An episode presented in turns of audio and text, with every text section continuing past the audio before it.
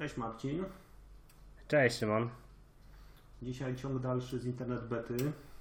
Tak, y, umówmy się, że minął, tak jak obiecaliśmy, tydzień, a nie miesiąc od y, jednej prezentacji do, y, do drugiej. Tym razem będziemy rozmawiać o tym, co Ty pokazałeś na internet becie.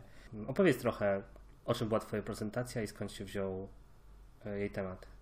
Okej. Okay, e, mówiłem o pułapkach technooptymizmu. Skąd się wziął temat?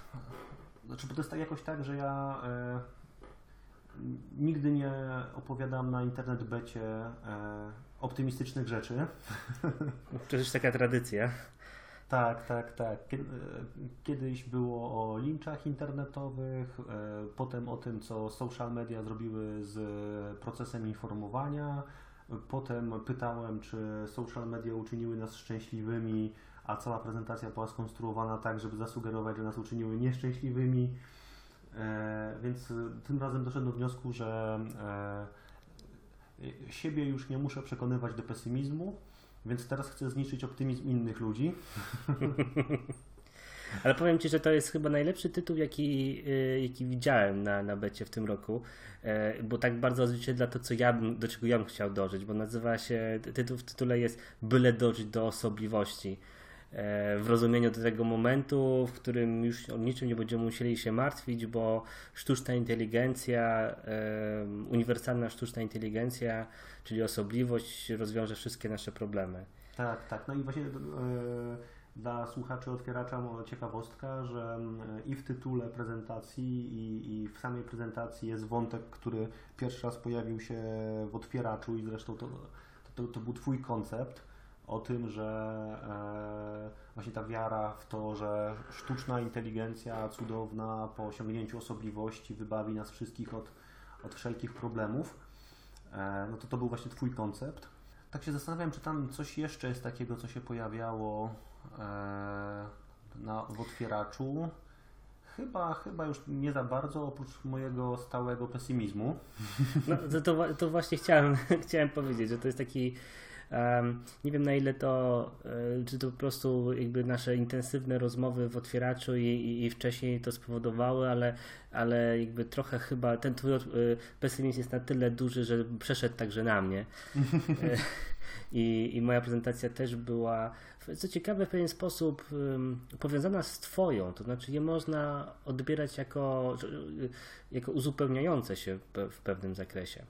Tak, tak i to właściwie wyszło zupełnie przypadkiem, bo e, też tutaj informacja dla naszych słuchaczy. My się z Marcinem spotkaliśmy e, przed e, internet betą, żeby przegadać nasze prezentacje. E, I wtedy się zorientowałem właśnie, że nasze prezentacje się całkiem nieźle uzupełniają. Tak, to nie było zaplanowane. Tak, tak. No ale rok wspólnego nagrywania podcastu chyba jakoś wpływa na ludzi. No. No tak. Twoja prezentacja teraz jakby nie, za, chwilę, za chwilę wszyscy ją usłyszą, ale e, ma w sobie e, dużo takich elementów, które były dla mnie nie tyle szokujące, co e, pokazywały, że jak dużo mitów narosło wokół naszego rozumienia jakby świata. I te, te, taka ta, ta religijność związana z, z technologią religijność w rozumieniu takim, czyli niekwestionowanie pewnych y, założeń, które są z góry już ustalone, ten brak kwestionowania jakby zdarza się każdemu, nawet tym ludziom, którzy y, myślą, że kwestionują wszystko wokół siebie. I to, to było dla mnie taki mocny, takie mocne uszczypnięcie, szczerze mówiąc. I tak zastanawiałem się, czy właśnie to chcesz osiągnąć e, wśród tej całej publiki, która Cię słuchała. E, na pewno coś, co na mnie zrobiło największe wrażenie, największy wpływ wywarło, kiedy przygotowywałem tą prezentację, no bo tak naprawdę fundamentem e, była książka Morozowa To Save Everything e, Click Here. Teraz nie będę więcej o tym mówił, bo to jest sposób prezentacji. Natomiast czytając ją non-stop otwierałem szeroko usta właśnie, bo autor wielokrotnie obalał różne takie popularne, nawet nie tyle mity, co rzeczy, które wydają się aksjomatami w naszym myśleniu o technologii, a są naprawdę bardzo wątpliwe, albo tak naprawdę e, są na niczym nie oparte, a powszechnie się pojawiają w dyskusjach. Prawdy objawione, znów analogia do religii. Tak, tak, tak, tak. E, I byłem zdumiony, ile takich takich e, prawd objawionych w, naszej, w naszych dyskusjach o technologiach się pojawia i jak strasznie kiepsko to jest wszystko umocowane w faktach, jakichś dowodach, badaniach e, i że naprawdę bardzo łatwo jest to kwestionować, a jak zaczniemy to kwestionować, to no to w ogóle dużo się zmienia w myśleniu o technologii. Mhm. No dobrze, to może w takim razie odpalmy nagranie z, z internet bety. No i słyszymy się po, po zakończeniu jeszcze na parę słów podsumowania. Mhm. E, byle dążyć do osobliwości. O pułapkach techno-optymizmu. Szymon Szybczyk.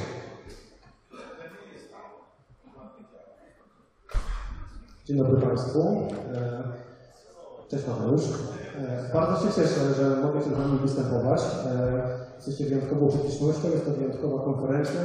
To jest jedyne miejsce, gdzie organizatorzy pozwalają mi przez 20 minut mówić o smutnych rzeczach związanych z nowymi technologiami. E, I też bardzo się cieszę, że Michał Górecki i e, Krzysztof przed chwilą e, opowiadał o takich rzeczach, które w pewien sposób trochę zahaczają o to, o czym ja będę mówił. To znaczy, będę chciał opalić kilka mitów i powiedzieć o tych niezbyt wesołych stronach nowych technologii. I wydaje mi się też, to są mity, które wiele osób na sali podziela. Zwróciłem uwagę, że jednym z haseł Internet Bety jest internet jest jeden. Będę Was próbował przekonać, że to nie jest prawda. Mam nadzieję, że Mateusz mi wybaczy. E, I też chcę zniszczyć trochę Wasz optymizm wobec nowych technologii, a przynajmniej trochę go zmienić. E, I zacznę od krytykowania narzędzia, która, z którego każdy z Was korzysta.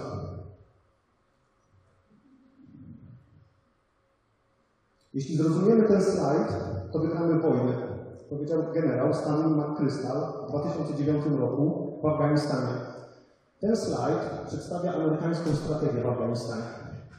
E, I pewnie się pomyślacie, że generał nienawidzi PowerPointa. E, w ogóle w amerykańskiej armii, ale nie tylko w amerykańskiej armii, e, zaczęło się odchodzić od PowerPointa. Generałowie nienawidzą PowerPointa, ale mają ku temu bardzo dobry powód.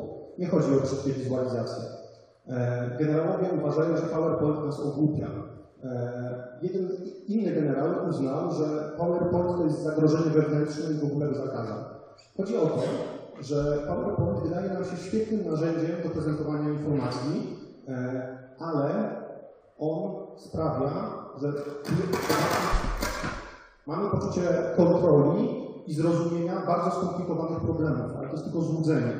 E, też jak jeden z generałów powiedział, nie każdy skomplikowany problem da się zamienić na bullet pointer. Z PowerPointem jest trochę tak jak z kilkoma przykładami, o których będę dzisiaj opowiadał. Korzystamy z narzędzi, z przyzwyczajenia, z, z, tego powodu, że wszyscy korzystają, ale nie zdajemy sobie sprawy z bardzo poważnych negatywnych konsekwencji, które często się z tym wiążą. E, I powiem Wam, że na przykład Jeff Bezos zakazał PowerPointa w Amazonie. Jeśli pracownik chce przedstawić reszcie zespołu nowy pomysł, musi go spisać, opisać na kilku kartkach. Na początku spotkania wszyscy siedzą w ciszy, czytają to i dopiero wtedy zaczyna się zadawanie pytań. Bezos uważa, że to jest dużo lepszy sposób na opisywanie problemów i na przedstawianie skomplikowanych zależności pomiędzy zjawiskami. I o czym tutaj jeszcze będę opowiadał po co? E, chcę Was uodpornić na filozofię bezrefleksyjnego technologicznego optymizmu. E, I może Wam się trochę wydawać momentami, że to jest e, teoretyzowanie, dużo filozofowania i tak ale zaufajcie mi, chodzi mi o to, żebyście robili lepsze produkty i usługi. E, I będę Was w tej prezentacji szczególnie mówił o jednym takim typie e, technooptymizmu, takim jakby e, rodzaju technooptymizmu, czyli tak zwanym solucjonizmie, technologicznym solucjonizmie.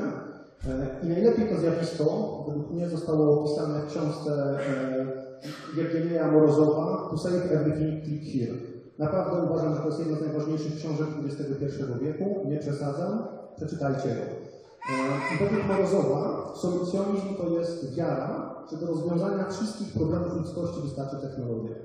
I to też jest fascynacja prostymi rozwiązaniami niezwykle skomplikowanych problemów. Ten cytat bardzo dobrze według mnie podsumowuje e, solucjonizmu.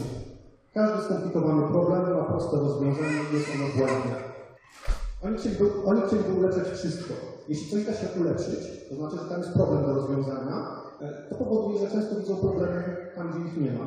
Przykładem mogą być dane publiczne. Pewnie kojarzycie mapy przestępczości, czyli udostępniane online mapy ze wskaźnikami przestępczości w poszczególnych dzielnicach. Solucjoniści uważają, że jeśli dostępność danych może być większa lub mniejsza, szersza, węższa, to powinniśmy dążyć, zgodnie z filozofią internetu, do maksymalnej dostępności. Ale nie myślą o negatywnych konsekwencjach.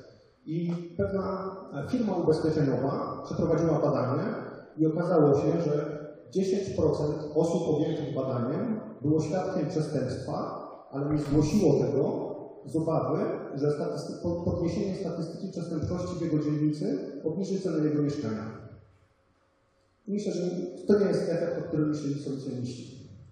Kolejna cecha solucjonistów to jest obsesja mierzenia i upraszczania.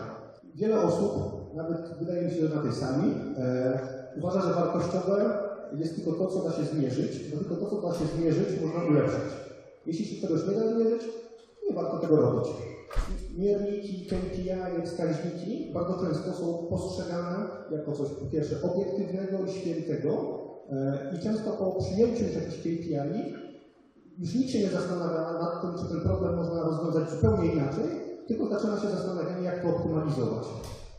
I przerabianie świata na dane zawsze wiąże się z ogromnym uproszczeniem.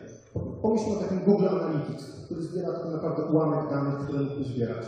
Pani Alison Parish, od niej ukradłem ten slajd, e, ma fantastyczną prezentację pod tytułem Programowanie do zapominania. Chodzi o to, że w momencie, kiedy projektujemy system i wybieramy, jakie dane będziemy mierzyć, e, jakie KPI przyjmiemy, to znaczy, że zapominamy o całej reszcie rzeczywistości. Ale rzeczywistość jest nieskończenie skomplikowana, nieskończenie złożona, to tak naprawdę ten pasek, który przyjmiemy do mierzenia, powinien być dużo węższy, właściwie nieskończenie wąski. E, I teraz jak sobie pomyślicie o tym, jak bardzo są ograniczone nasze możliwości mierzenia rzeczywistości, objęcia jej danymi systemem informatycznym, to uważam, że wszyscy powinniśmy być dużo bardziej sceptyczni, jeśli chodzi o potęgę technologii. E, kolejny taki mega powszechny według mnie błąd e, i, i pułapka myślenia technopozytywistycznego, optymistycznego. Ja też byłem do niedawna jeszcze e, wyznawcą. To jest epokalizm, czyli wiara, że my teraz żyjemy w jakiejś zupełnie innej epoce. Epoce internetu, epoce technologii cyfrowych, a że skoro mamy nową epokę, to nie obowiązują stare zasady. E, I Mozart w swojej książce proponuje odwrotną perspektywę. E, I cytuję takiego historyka.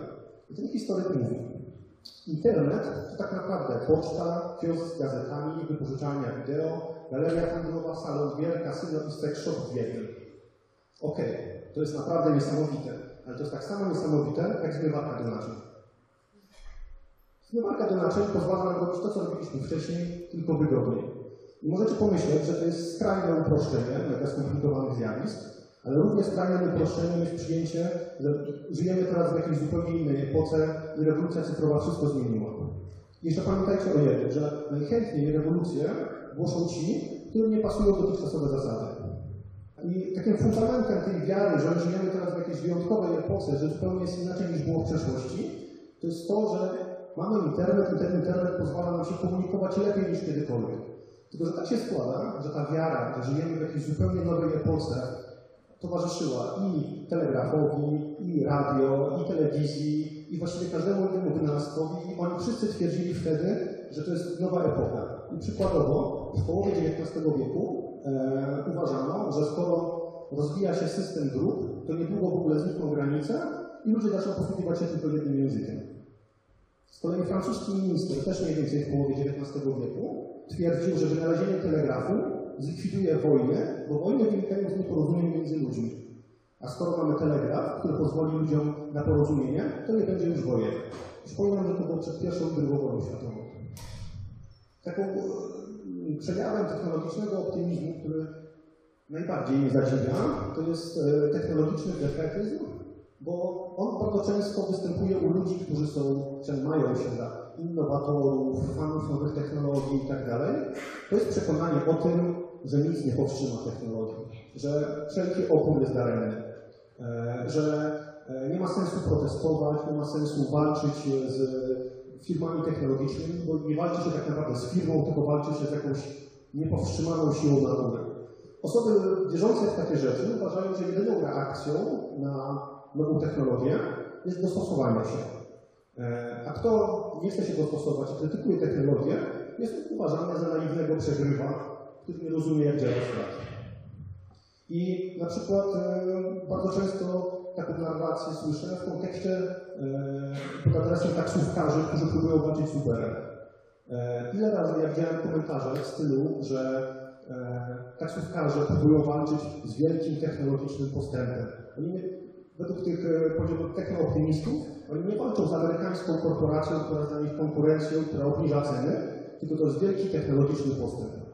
I e, osoby wierzące w ten wielki, wielki technologiczny postęp, do którego się musimy dostosować, powołują, powołują się często na przykłady technologii, do których rzeczywiście społeczeństwo się dostosowało. Na przykład fotografia. Ale to jest tylko jeden przykład jedna strategia radzenia sobie z technologią. Inną strategią może być dostosowanie technologii do ludzi i społeczeństwa.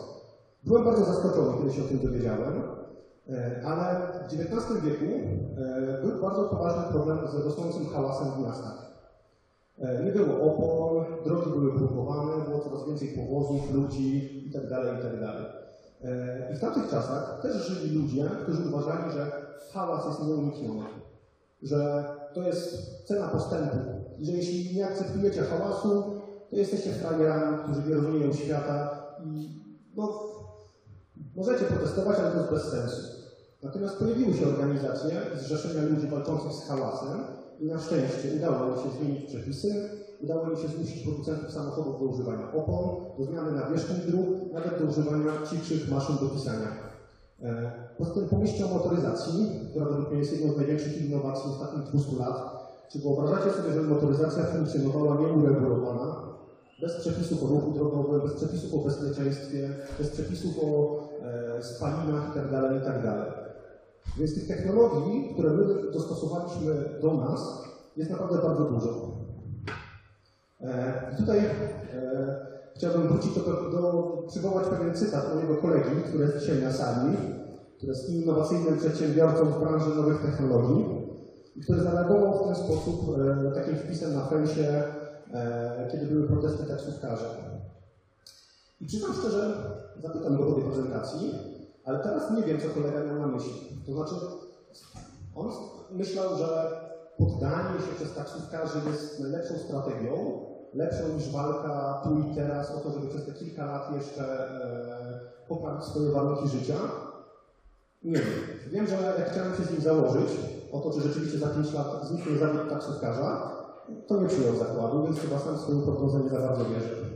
Ta wiara w ten taki postępujący szybko postęp i w to, że za jakiś czas w ogóle narodzi się wielka superinteligencja, nastąpi osobliwość i ta sztuczna inteligencja się już nami zajmie, niczym się nie będziemy musieli przejmować. E, jak zwrócił uwagę mój e, kolega Marcin Zaręba, strasznie przypomina religię. Nie mamy właściwie bardzo mocnych podstaw, żeby wierzyć, że to się rzeczywiście wydarzy, a potem już będzie błogostan, niczym się nie będziemy musieli przejmować.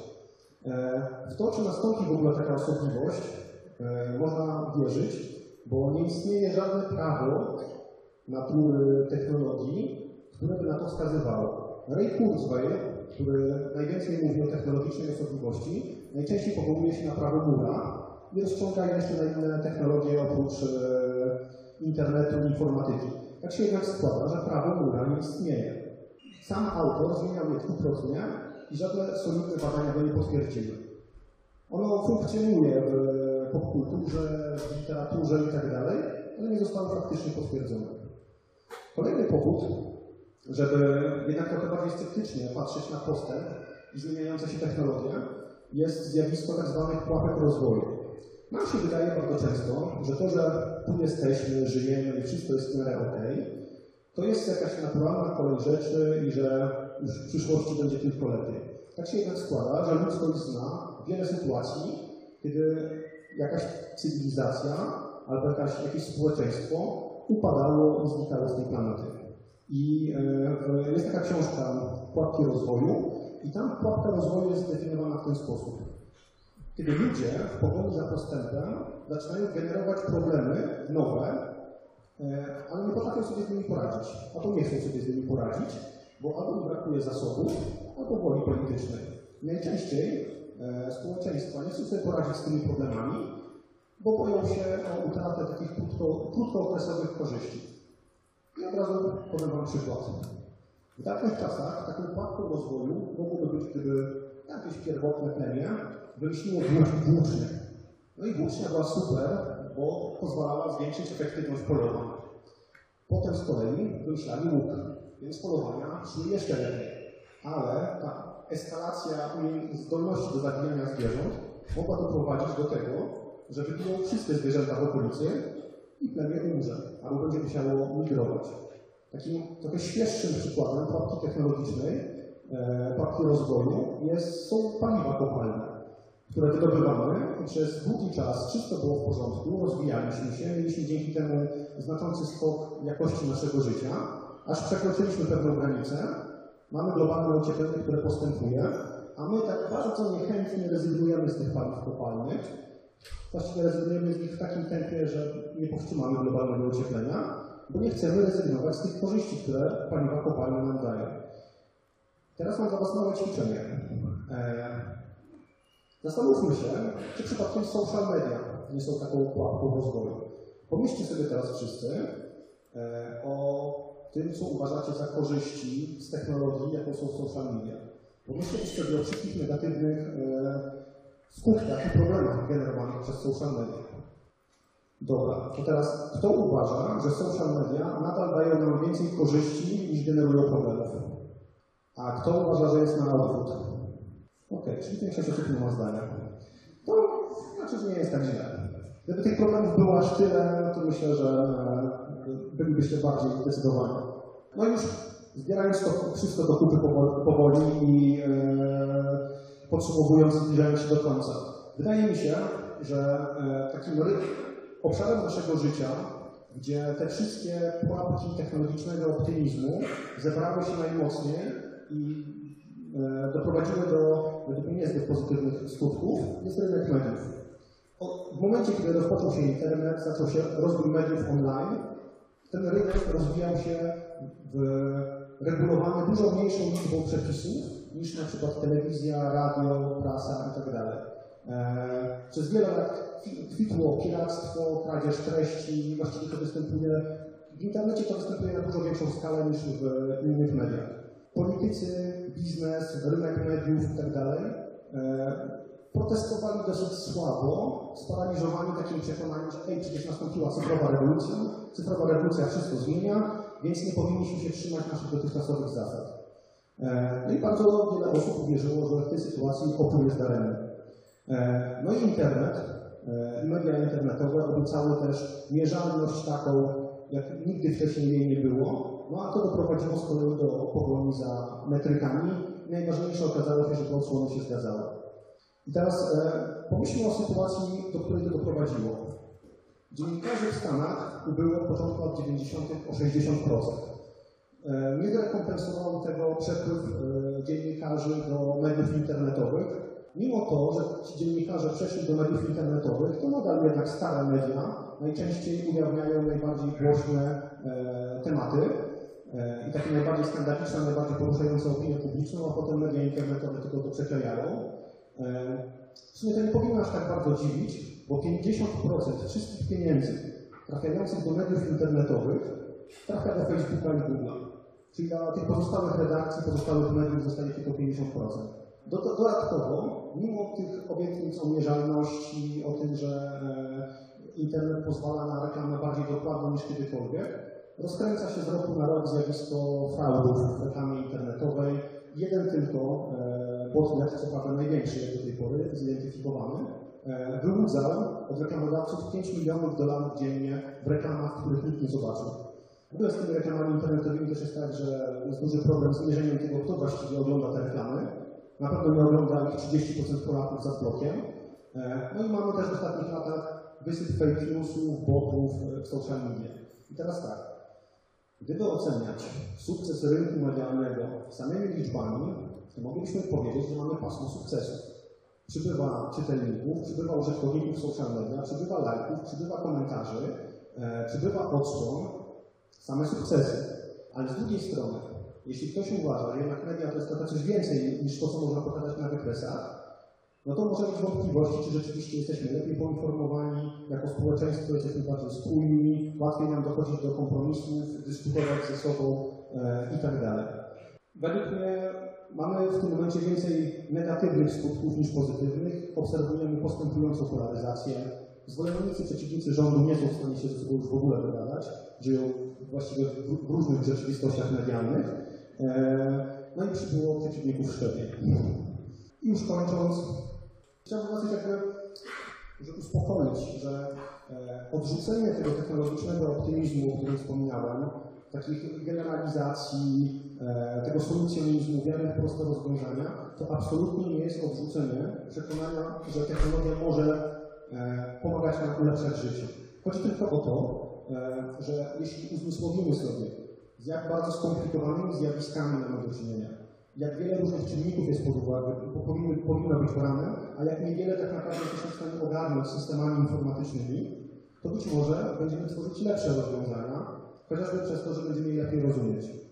I też taki apel do Was, abyśmy przestali mówić o jednym internecie, o technologii przez wielkie T i używać takich ogromnych generalizacji, tylko zamiast tego analizować e, poszczególne usługi, serwisy, platformy, bo to nie jest tak, że to internet wywołuje rewolucję w Egipcie, tylko to jest dużo więcej, dużo bardziej skomplikowanych procesów. I chciałbym też, żebyśmy zaczęli oceniać e, technologię, tak, ale przez pryzmat tego, jak one wpływają na warunki naszego życia. Żebyśmy skończyli z mitem, że technologia jest neutralna. Chyba nikt na tej sali nie ma wątpliwości, że technologie na nas wpływają. Ale e, pamiętajmy też o tym, że nie jest wszystko jedno, w jaki sposób dochodzimy do jakiegoś efektu, czyli na przykład do zakupu prenumeraty albo zwiększenia sprzedaży. Równie ważne są procedury i droga, którą e, wykonujemy i algorytmy, przez które musimy przejść, żeby dojść do danego efektu. Czyli nie liczy tylko, co robimy, ale także jak to robimy. I przykład dla Was właśnie, żeby to zobrazować. Wyobraźcie sobie sytuację. Macie aplikację, która przy pomocy gamifikacji i przyznawania punktów i odznak zachęca dzieci do pomagania osobom starszym. Podobny cel realizuje akcja społeczna, która odwołuje się do poczucia obowiązku obywatelskiego dzieci i poczucia solidarności. I teraz tak, i aplikacja, i akcja społeczna wywołają ten sam rezultat. Powiedzmy, 100 tysięcy dzieci, 100 tysięcy dzieci zacznie pomagać osobom starszym. Ale teraz pomyślcie, że Oba te rozwiązania wychowają nam zupełnie inne dzieci. Jedne pomagające z obowiązku, a drugie dlatego, że dostają odznaki. Więc nie jest wszystko, jakich metod używamy. I na koniec, podsumowując, e, zachęcam Was, żebyśmy przestali chodzić na skróty myślowe w myśleniu o technologiach i ich projektowaniu. Technologie mogą zniechęcać do myślenia, ale mogą też do tego prowokować. Dziękuję bardzo.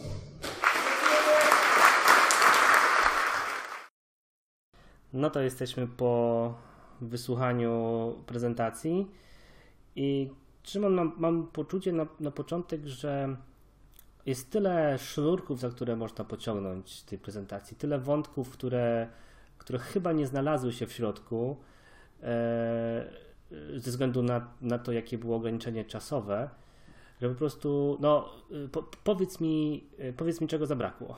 No, zabrakło przede wszystkim wniosków na przyszłość e, rozwiniętych, bo no, czas prezentacji był zbyt krótki. E, I najbardziej boleję e, nad tym właśnie, że nie, nie byłem w stanie opowiedzieć o wnioskach na przyszłość, o, o takich też czymś konstruktywnym wynikającym z tego wszystkiego, bo Trochę też żałuję dlatego, że to było kolejne wystąpienie, w którym e, obalam prawda, różne optymistyczne założenia, a nie mam możliwości przedstawić konstruktywnych alternatyw, więc nawet nie to, że one nie istnieją, tylko ja nie mogłem ich przedstawić.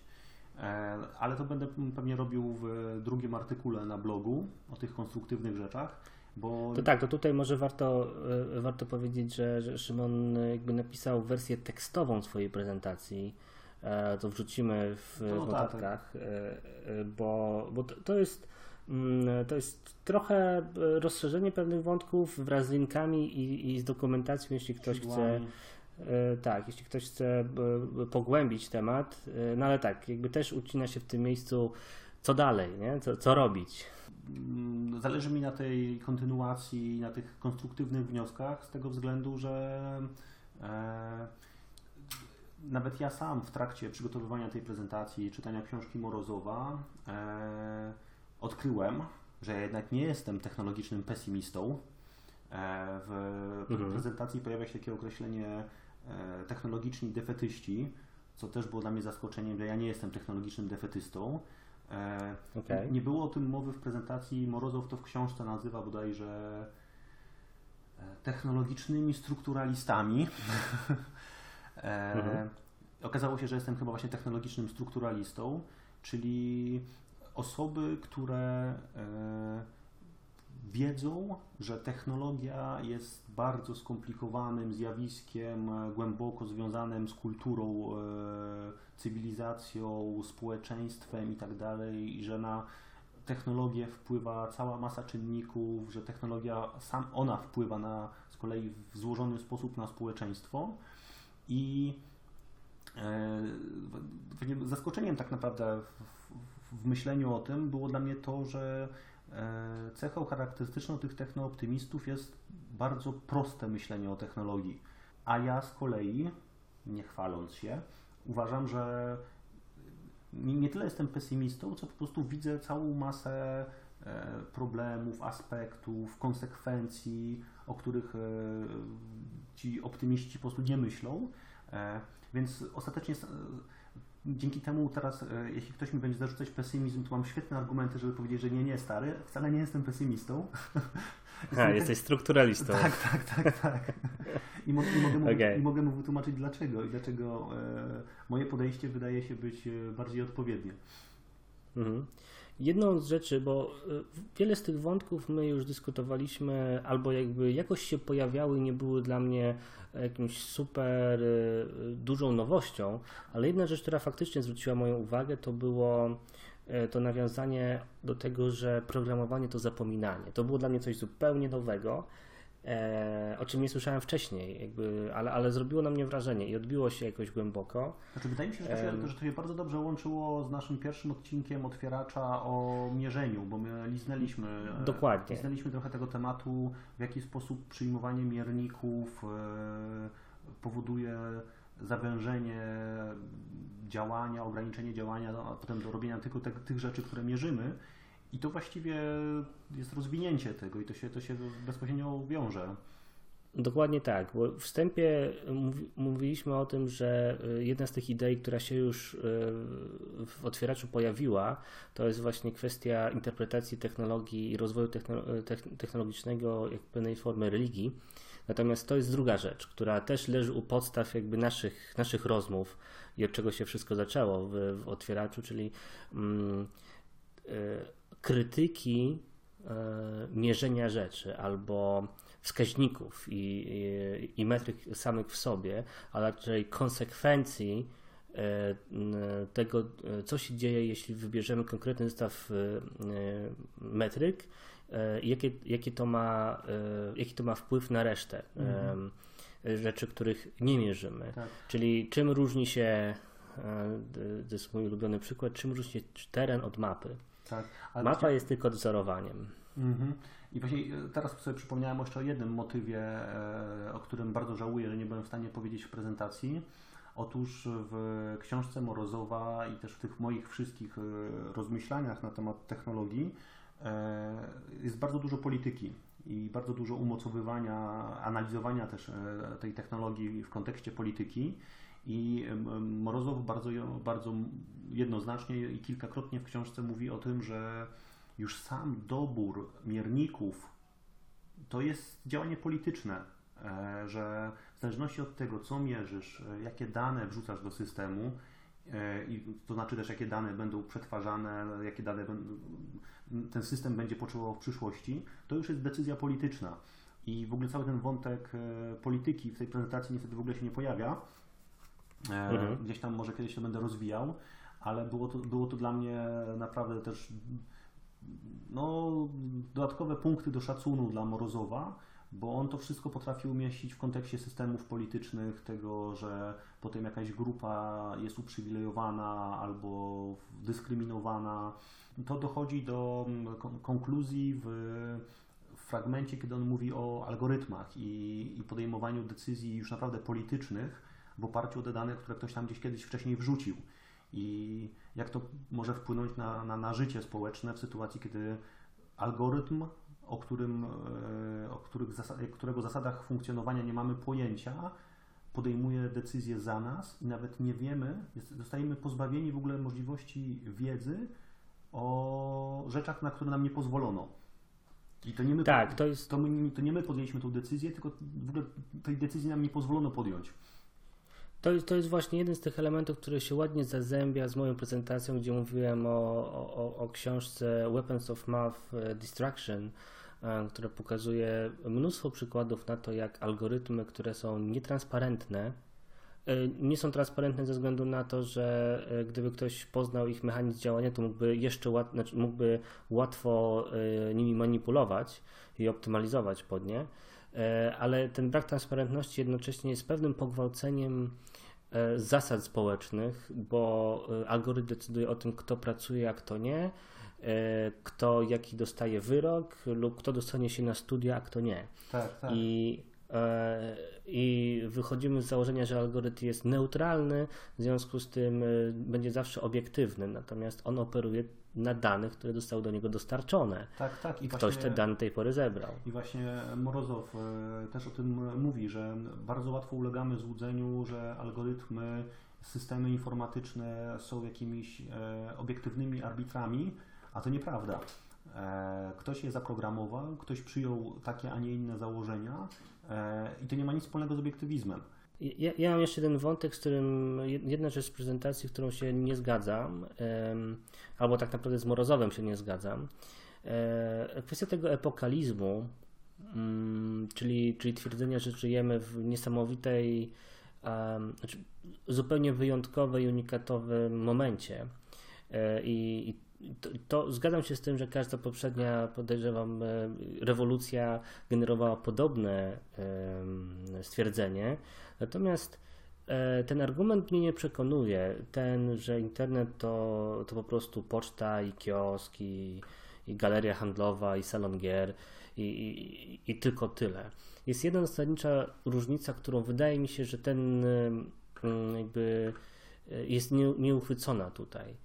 Rzeczą, którą internet zmienia, którą zmieni zdecydowanie, to jest to, że koszt dystrybucji został uwolniony E, dystrybucji treści, głównie treści, ale na tej podstawie usług e, został uwolniony spod takich gatekeeperów, którzy byli do tej pory. E, no ale są nowi gatekeeperzy, no jest Facebook na przykład, jest Google. No tak, ale wyobraź sobie, znaczy spójrz na, spójrz na Amazona chociażby, spójrz na producenta E, nie wiem, e, do, dowolnej szczoteczki do zębów, żeby do tej pory przed internetem mógł dostać się do, e, na półki sklepowe, musiał mieć ogromne budżety związane z, które były po prostu wykorzystywane do lobbowania wśród właścicieli sieci sklepów, żeby móc dostać się na półki w odpowiednie miejsce. Ta rzecz się zmienia absolutnie.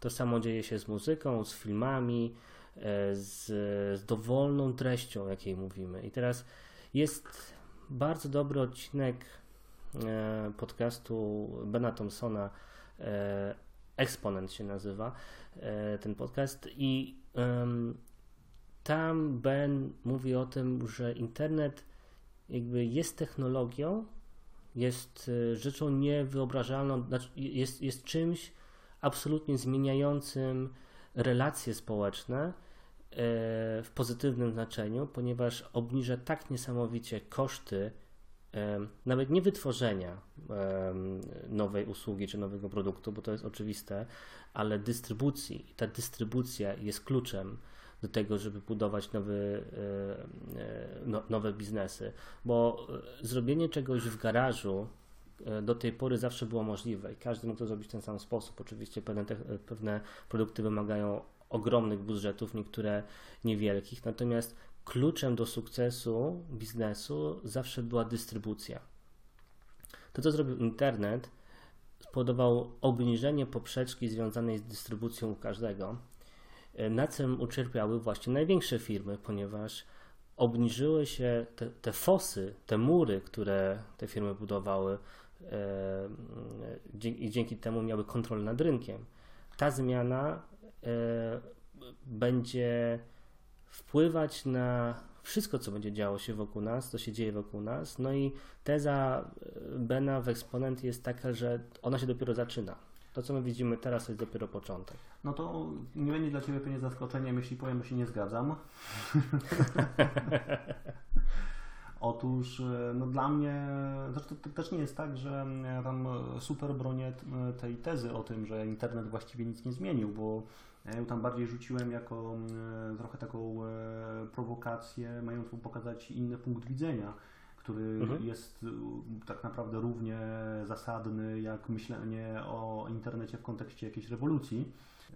Nie skłaniam się ku żadnej z tych tez, jakoś tak na 100%, natomiast będę bronić teraz przynajmniej tej tezy o tym, że jednak internet wcale nie zmienia aż tak wiele, bo to, to, o czym Ty mówisz, obniżenie tych kosztów dystrybucji i tak dalej, to według mnie jest tylko i wyłącznie kolejny punkt na jakiejś linii kontinuum i ta dystrybucja kiedyś kosztowała, nie wiem, przewiezienie mleka z wioski do wioski było właściwie niemożliwe, potem było możliwe e, i kosztowało dużo, potem z kolei kosztowało mniej i mniej i mniej, pojawiły się samochody, kosztowało to jeszcze mniej.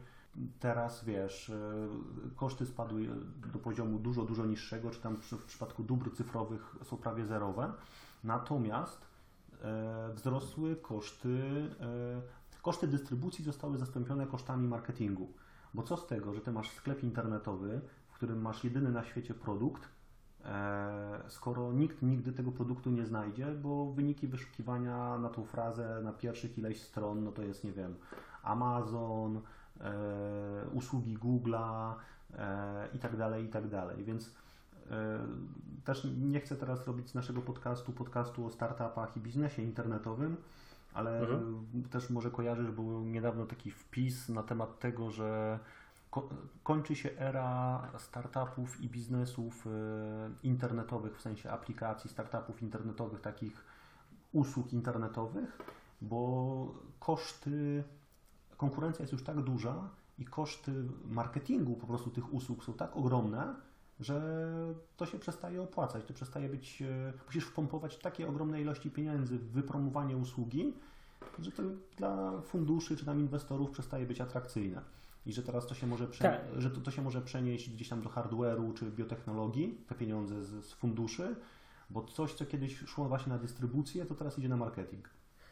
Tak, to wydaje mi się, że Janek Zając z Soultrendera y, o tym dyskutował i chodziło o firmę HubSpot, która, nie, nie, której to, koszty to, to, związane z inboundem były po prostu wyższe niż. Y, koszty, czy zyski niż klientów. Tak, dokładnie. To znaczy przychody z klientów, tak, bo dopiero zysk jest tak. z różnicy. No, więc tak. y, nie do końca się zgadzam. Widzę całą masę gatekeeperów nowych to, że starzy upadli, to nie znaczy, że nowi się nie pojawili, że jest ich mniej. Mhm. To, że jest ich mniej, to oznacza tylko i wyłącznie, że mamy do czynienia z monopolami, centralizacją i, i skupianiem e, władzy w, w, rękach mniejszej liczby firm, co według mnie tym bardziej jest negatywnym, negatywnym e, skutkiem. E, więc... Ale jeśli jesteś strukturalistą, to, to chyba działa w obydwie strony, prawda? Czyli w, w rzeczach, w których y, ogół czy też y, solucjoniści widzą same pozytywy, i ty widzisz struktury i widzisz także negatywne rzeczy, czy to też oznacza, że w rzeczach, które interpretujesz jako negatywne, są także pierwiastki pozytywne?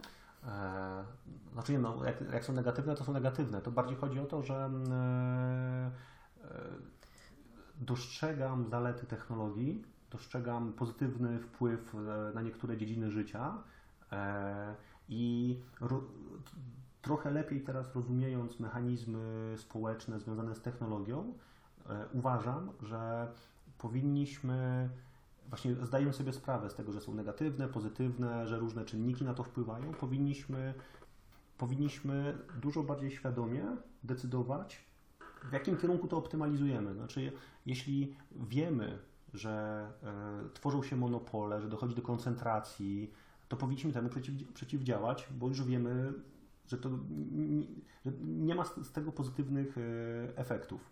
E, i na, to właśnie zwraca uwagę Morozow pod koniec książki, kiedy on tam proponuje konstruktywne rozwiązania. Ok, no teraz przedstawiłem Wam, e, jak bardzo to jest skomplikowane i że nie należy iść na łatwiznę w myśleniu technologii. I, i dyskutuj, mhm. dyskutujmy o technologii jako naprawdę złożonym problemie, takim, który wymaga debaty, zaangażowania całego społeczeństwa, a nie pozostawienia na przykład tylko Zuckerbergowi i, i, i Google'owi decydowania o tym, w jaki sposób my będziemy konsumować informacje.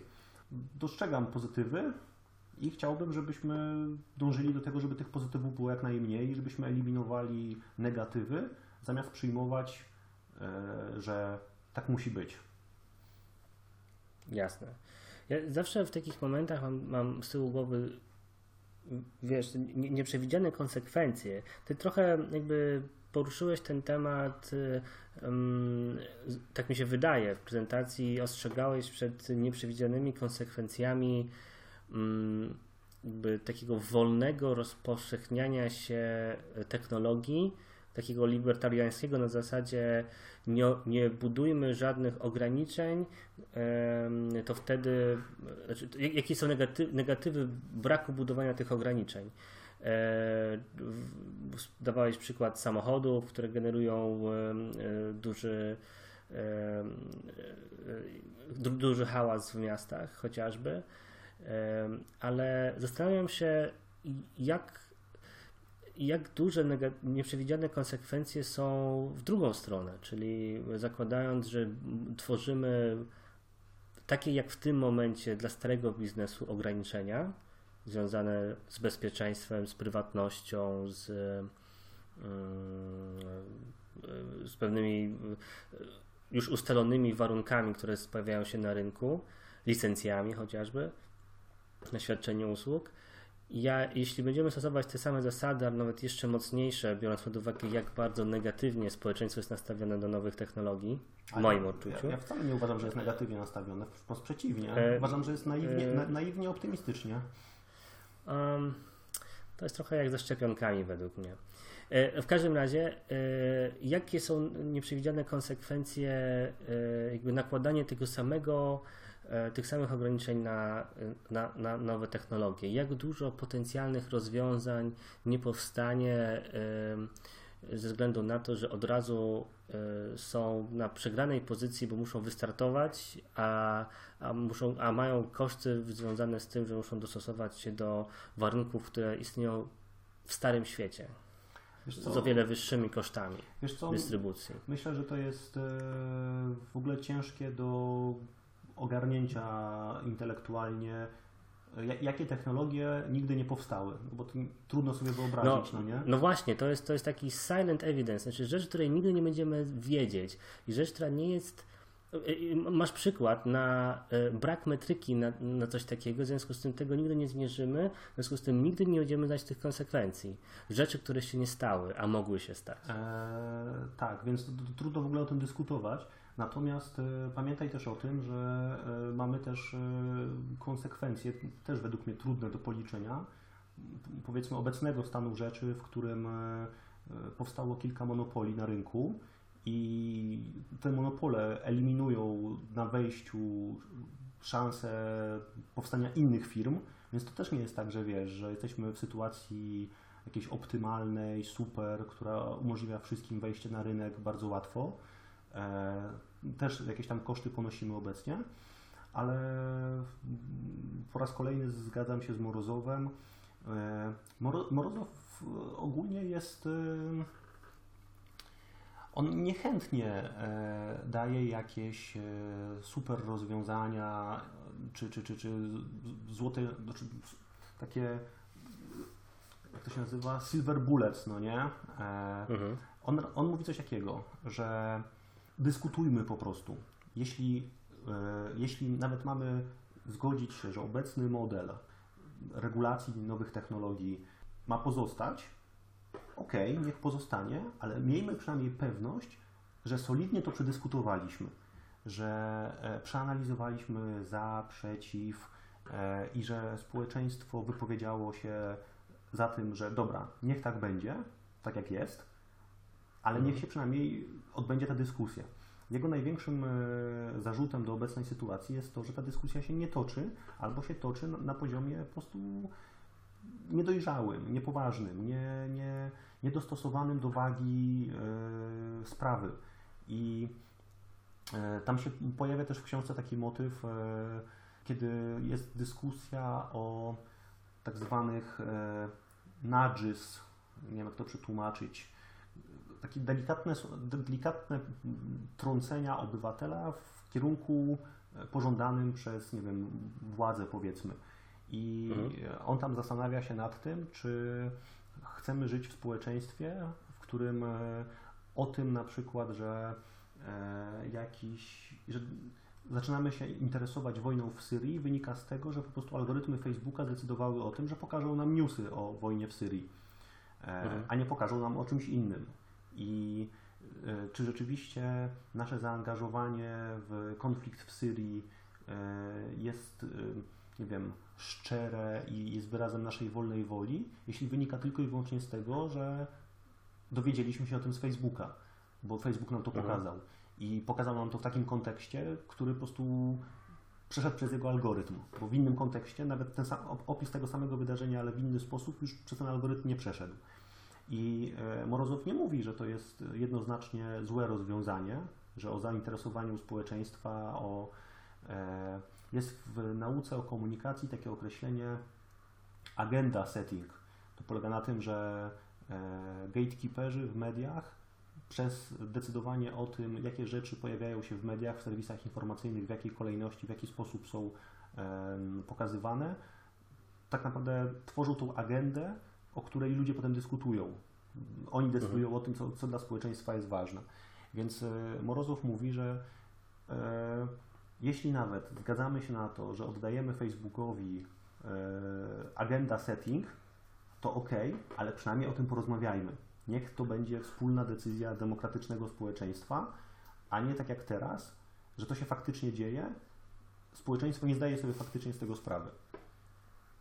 No, tutaj są pewne mm, oznaki, że zaczyna, e, szczególnie w Stanach w przypadku jakby ostatnich informacji o tym, w jaki sposób były kupowane reklamy no, tak, tak, tak, tak. na no, Facebooku. Tylko, tylko, że widzisz, właśnie chodzi o to, że obudziliśmy się z ręką w nocniku po fakcie, e, pozwoliliśmy tej firmie przez lata tak naprawdę wpływać na, na, na dyskurs publiczny, a dopiero w którymś momencie się zorientowaliśmy, ta dyskusja się zaczęła. Ta dyskusja się powinna zacząć po prostu dużo wcześniej i mhm. po prostu e, warto, żebyśmy wyciągnęli z, z, z tego lekcję i w przyszłości nie, nie, nie, nie, nie zaczynali tej dyskusji 10 lat, 10 lat po, po, po tym, jak dana technologia zaczyna się upowszechniać. No, ok, tak, zgadzam się z tym, że to był potencjalny błąd. To znaczy, yy, zastanawiam się, czy 10 lat temu yy, była w ogóle szansa, żeby, żeby móc dyskutować o tym, w którą stronę te technologie się rozwiną. Pytanie tutaj mi się pojawia, ale chyba zostawimy je otwarte, bo powinniśmy już kończyć. No. Jakby o jakich rzeczach powinniśmy dyskutować teraz, otworzyć te dyskusje, które, yy, które będą istotne za następne 10 lat. Pozostawmy to słuchaczom. E, do, do, do, mamy dla Was pracę domową. Porozmawiajcie o tym ze swoimi znajomymi przy najbliższym piwie. Możecie, albo kawie. Albo kawie.